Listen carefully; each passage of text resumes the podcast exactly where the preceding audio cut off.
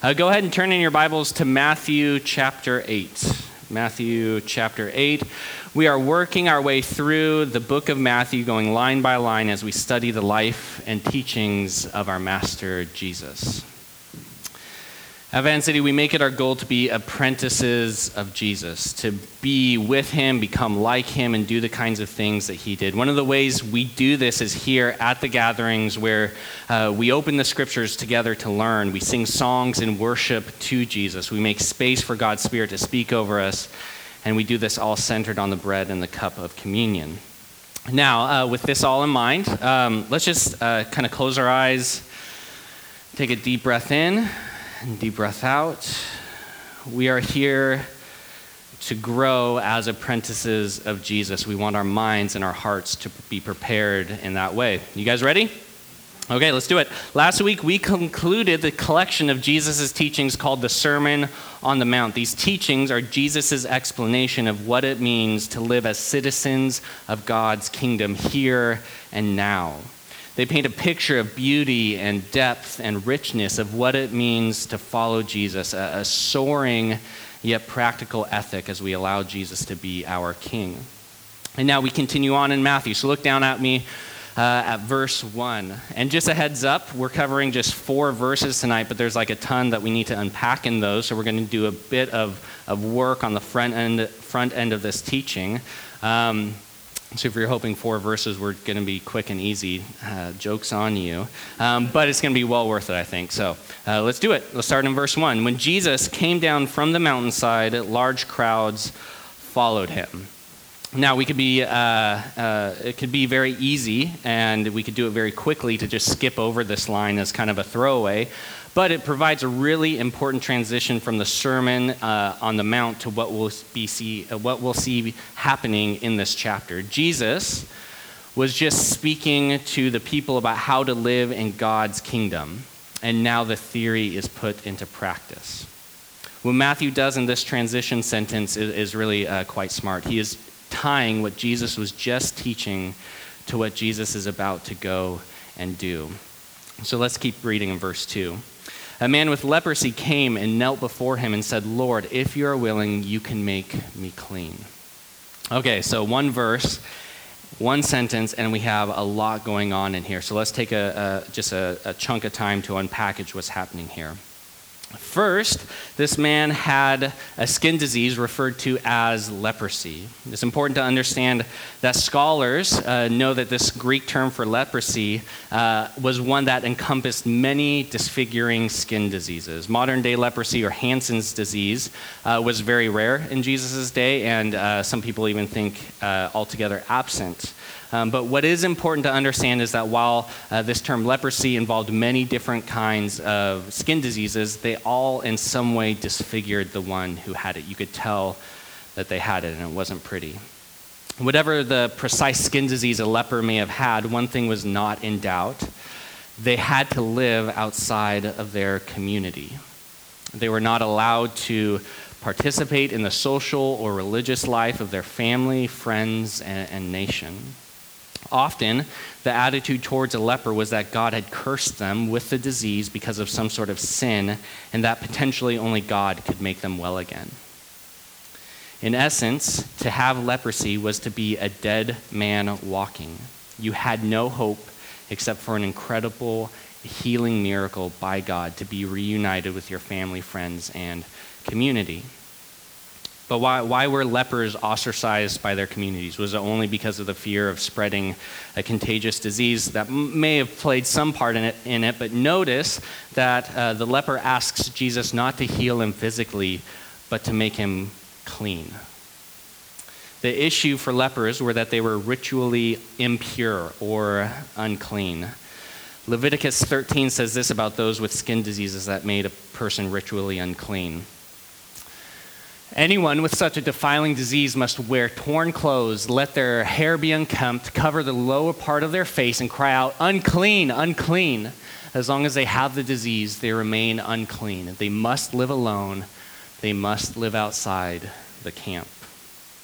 This category of clean and unclean um, in, in, our Western context is completely foreign to us unless we're talking about, you know, cleaning the kitchen or something like that.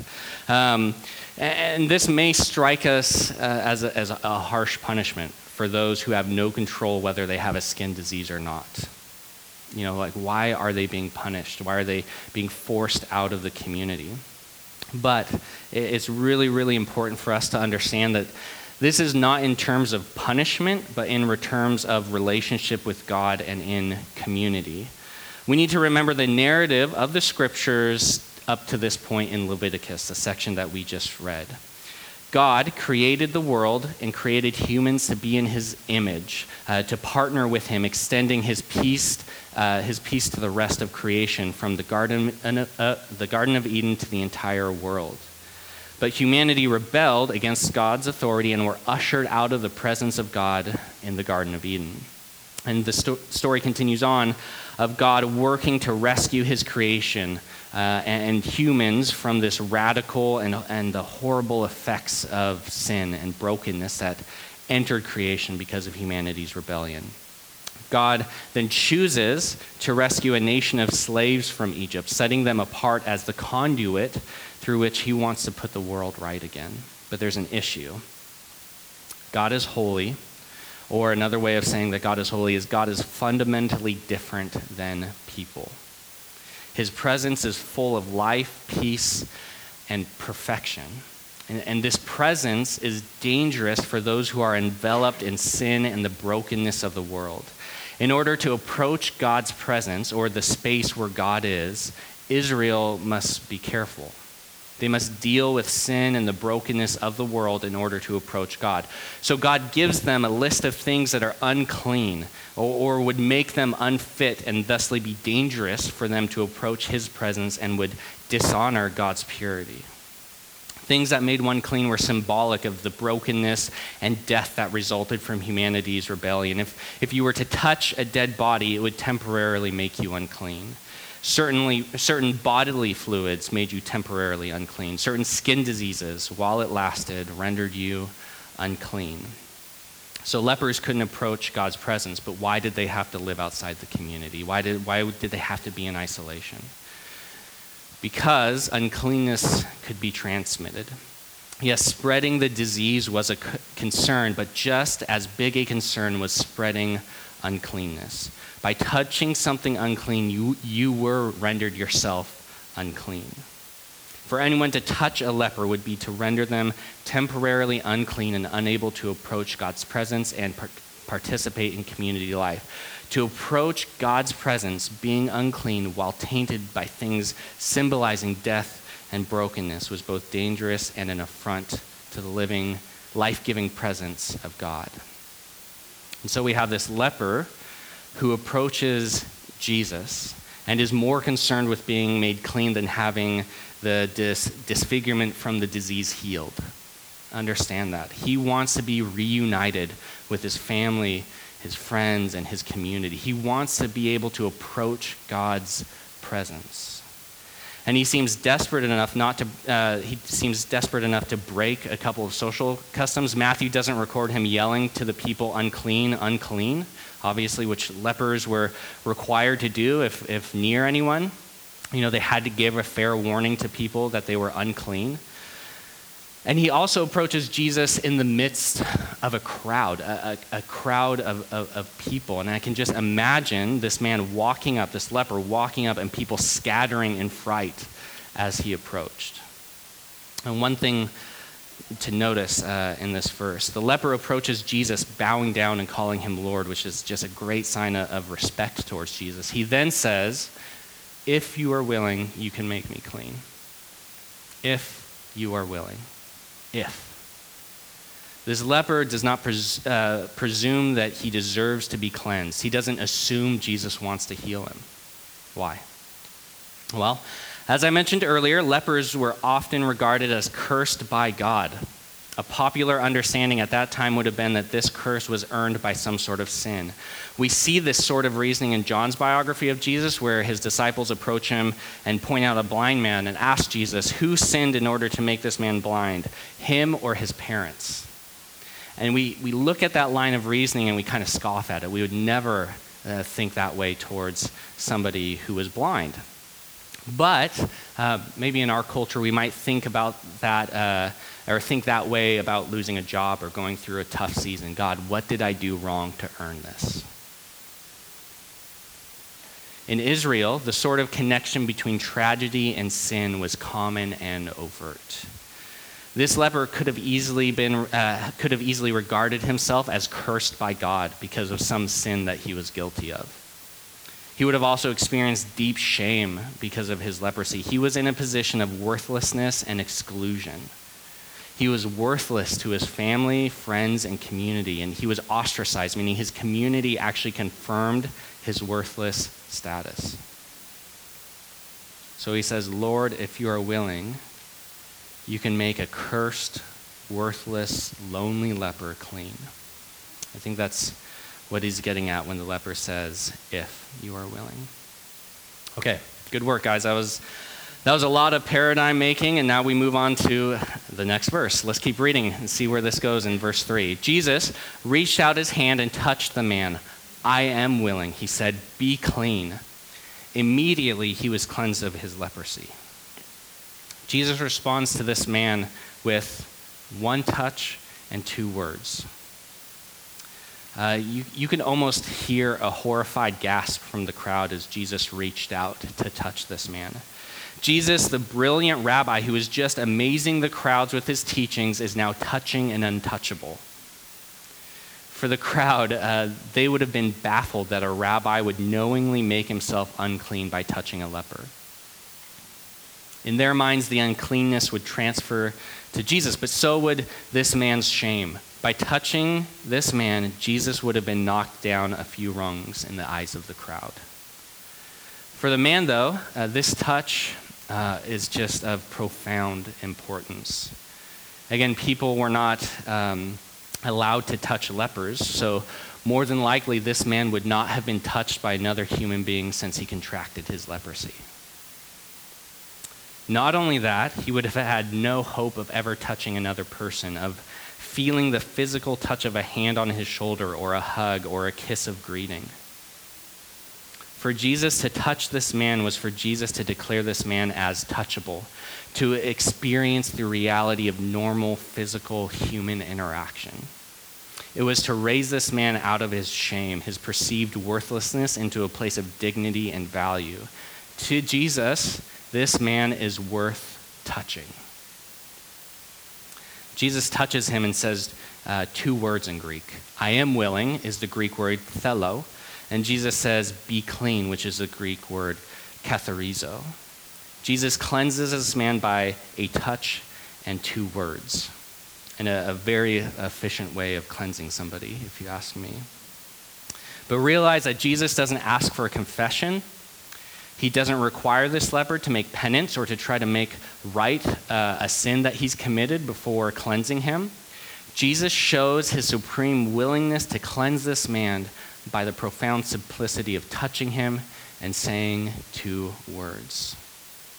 So let's wrap up this story in verse 4.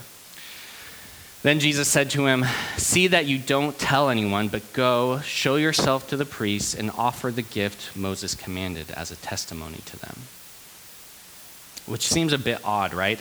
Jesus doesn't require anything of the man to be cleansed, but now that he is cleansed, he has a set, he has a set of very specific instructions for him. And I think uh, three things are happening here with what Jesus is saying. Firstly, Jesus has just finished teaching the Sermon on the Mount where he said he didn't come to abolish the law but fulfill it. So look at Leviticus 14 with me.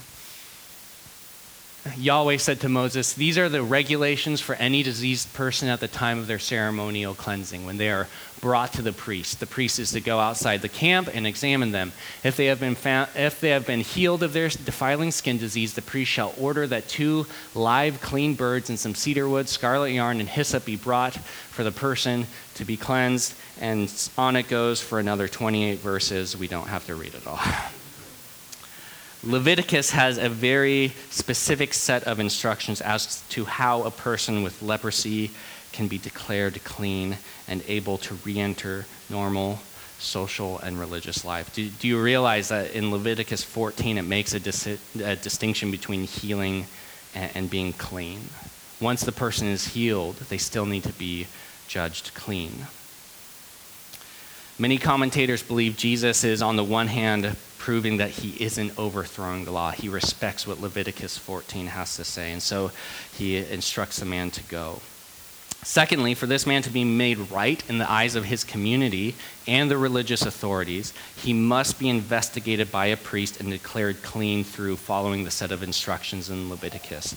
Jesus doesn't just have a concern to see this man cleansed, but totally restored to his family, friends, and community. He wants to see this man in right relationship with those around him. And finally, for the priest to investigate this man now cleansed of his leprosy and to declare him clean points to the reality of who Jesus is. As I mentioned previously, the general attitude surrounding leprosy was that it was largely incurable, that only God could cure someone with leprosy. If Jesus, with one touch and two words, cleansed this man's leprosy, this is a profound revelation to not only the leper and his community, but also the religious leaders as well. Jesus doesn't just speak as one with authority, but he acts as one with authority. All right. Whew, we did it. Four verses, a lot in there. Let's uh, just kind of take a step back and think through some implications for us tonight, all right? We've just worked through a pretty um, amazing story. Here we have a leper desiring to be cleansed, and most likely out of desperation, he approaches Jesus and a crowd of people. If you're a leper, you just don't do that. He opens himself to public derision for his actions of approaching Jesus. He shows confidence in Jesus' ability to cleanse him, but he's not sure Jesus will be willing to do so. Maybe he's unworthy of being cleansed. Maybe this risky gambit won't pay off. Maybe Jesus will rebuke the leper in front of the crowd for approaching and putting Jesus at risk of becoming ritually impure. The leper puts himself in a vulnerable position to be rejected, to have his hopes of cleansing crushed, to be ridiculed and scorned. And we need to understand the exposure this leper had just subjected him to. So let's do a, just a, a thought experiment. If you could, with me, just close your eyes, kind of clear your mind a little bit. Now, imagine something you would be horrified people knew about you. Maybe it's something that nobody knows about you. Maybe it's that you lie and exaggerate stories. Maybe it's that you look at pornography. Maybe it's that you were abused, or maybe it's just a, a, fear that you're not a good husband or you're not a good wife, that you're really weird or and not in a cool way, that you're damaged goods, that you are unlovable, even to God Himself. Now let that just sit in your mind. And with that thing in mind, whatever it is, imagine you have to wear it on your skin where everyone can see it. And what's more, the people around you are uh, disgusted and a bit frightened by it. Your fears of what people would think of you are confirmed. You are unclean, and you cannot be physically around the people you love and care about. And what's more is there's no way to have a right relationship with God. There is a gap between Him and you, and you cannot surmount that gap. And so you are alone in your uncleanness. Now imagine you hear about a teacher who can cleanse people, even people with your defilement, and just wipe it away. The problem is that he's popular, always with people around him. So, in order to even have a shot at asking him to cleanse you, you must approach the crowd, people who will look at you with disgust or at best a, a, a haughty pity. People who will not want you near them. And then who knows about this teacher, right? Maybe he'll just pity you too and say, Sorry, nothing I, I want to do for you. Or maybe at worst, he'll look at you with contempt and disgust. Is it worth it? The leper thinks the risk is worth it. He thinks the vulnerability is worth it. And so he approaches Jesus in the hopes that Jesus is willing to heal such a one as him. For us, we find our uncleanness addressed in approaching Jesus with vulnerability. Throughout church history, people have understood leprosy to be a vivid analogy of the human condition. Scholar uh, Donald Hagner says this about leprosy there is a sense in which leprosy is an archetypal fruit of the original fall of humanity. It leaves its victims in a most pitiable state, ostracized, helpless, hopeless, despairing. The cursed leper, like fallen humanity, has no options until he encounters the messianic king who will make all things new. In this story, we are made to identify with the leper. Are you okay with that? There is a brokenness in which we participate with and are tainted by within creation. And, and this runs counter to what our culture says. We are ingrained with the idea that people are inherently good and evil comes from either mistakes or some simple character flaws or intense mental health struggles.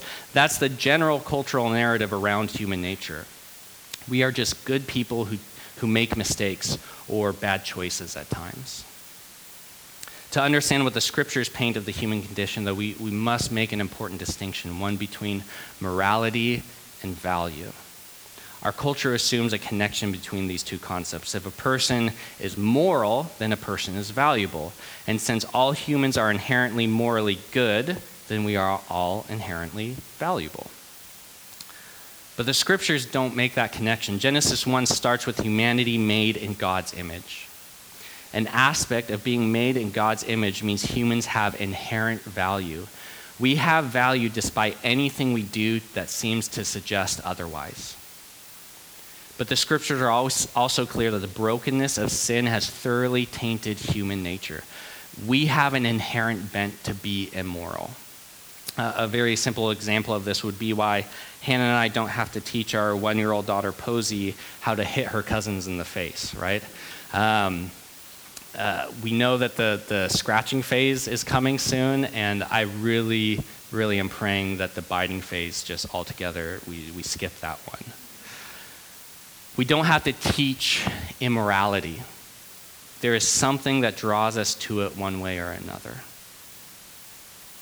The absolutely stunning thing about the story of God and what some people find offensive is that we have a broken relationship with God because of our sin and the sin that we experience, and we cannot fix it simply by being a good person. And yet, God takes the initiative to heal the relationship, to, to provide a way through which the brokenness of our sin in our lives can be cleansed and we can approach Him in relationship. And in this initiative, He demonstrates to us our value to Him. In this story, uh, the leper approached Jesus. You know, it seems like he's taking the initiative. But did you realize that Jesus was already there? What I mean is this God in the flesh and blood was already present, making it possible for this leper to approach. God took the initiative to bring cleansing to humanity, and because of this, the leper was able to experience this cleansing. For those of you um, in the room tonight um, who have never decided to follow Jesus, just want to say you're welcome. We love that you're here with us. The invitation for you is to be vulnerable and open yourself to the possibility that you have brokenness.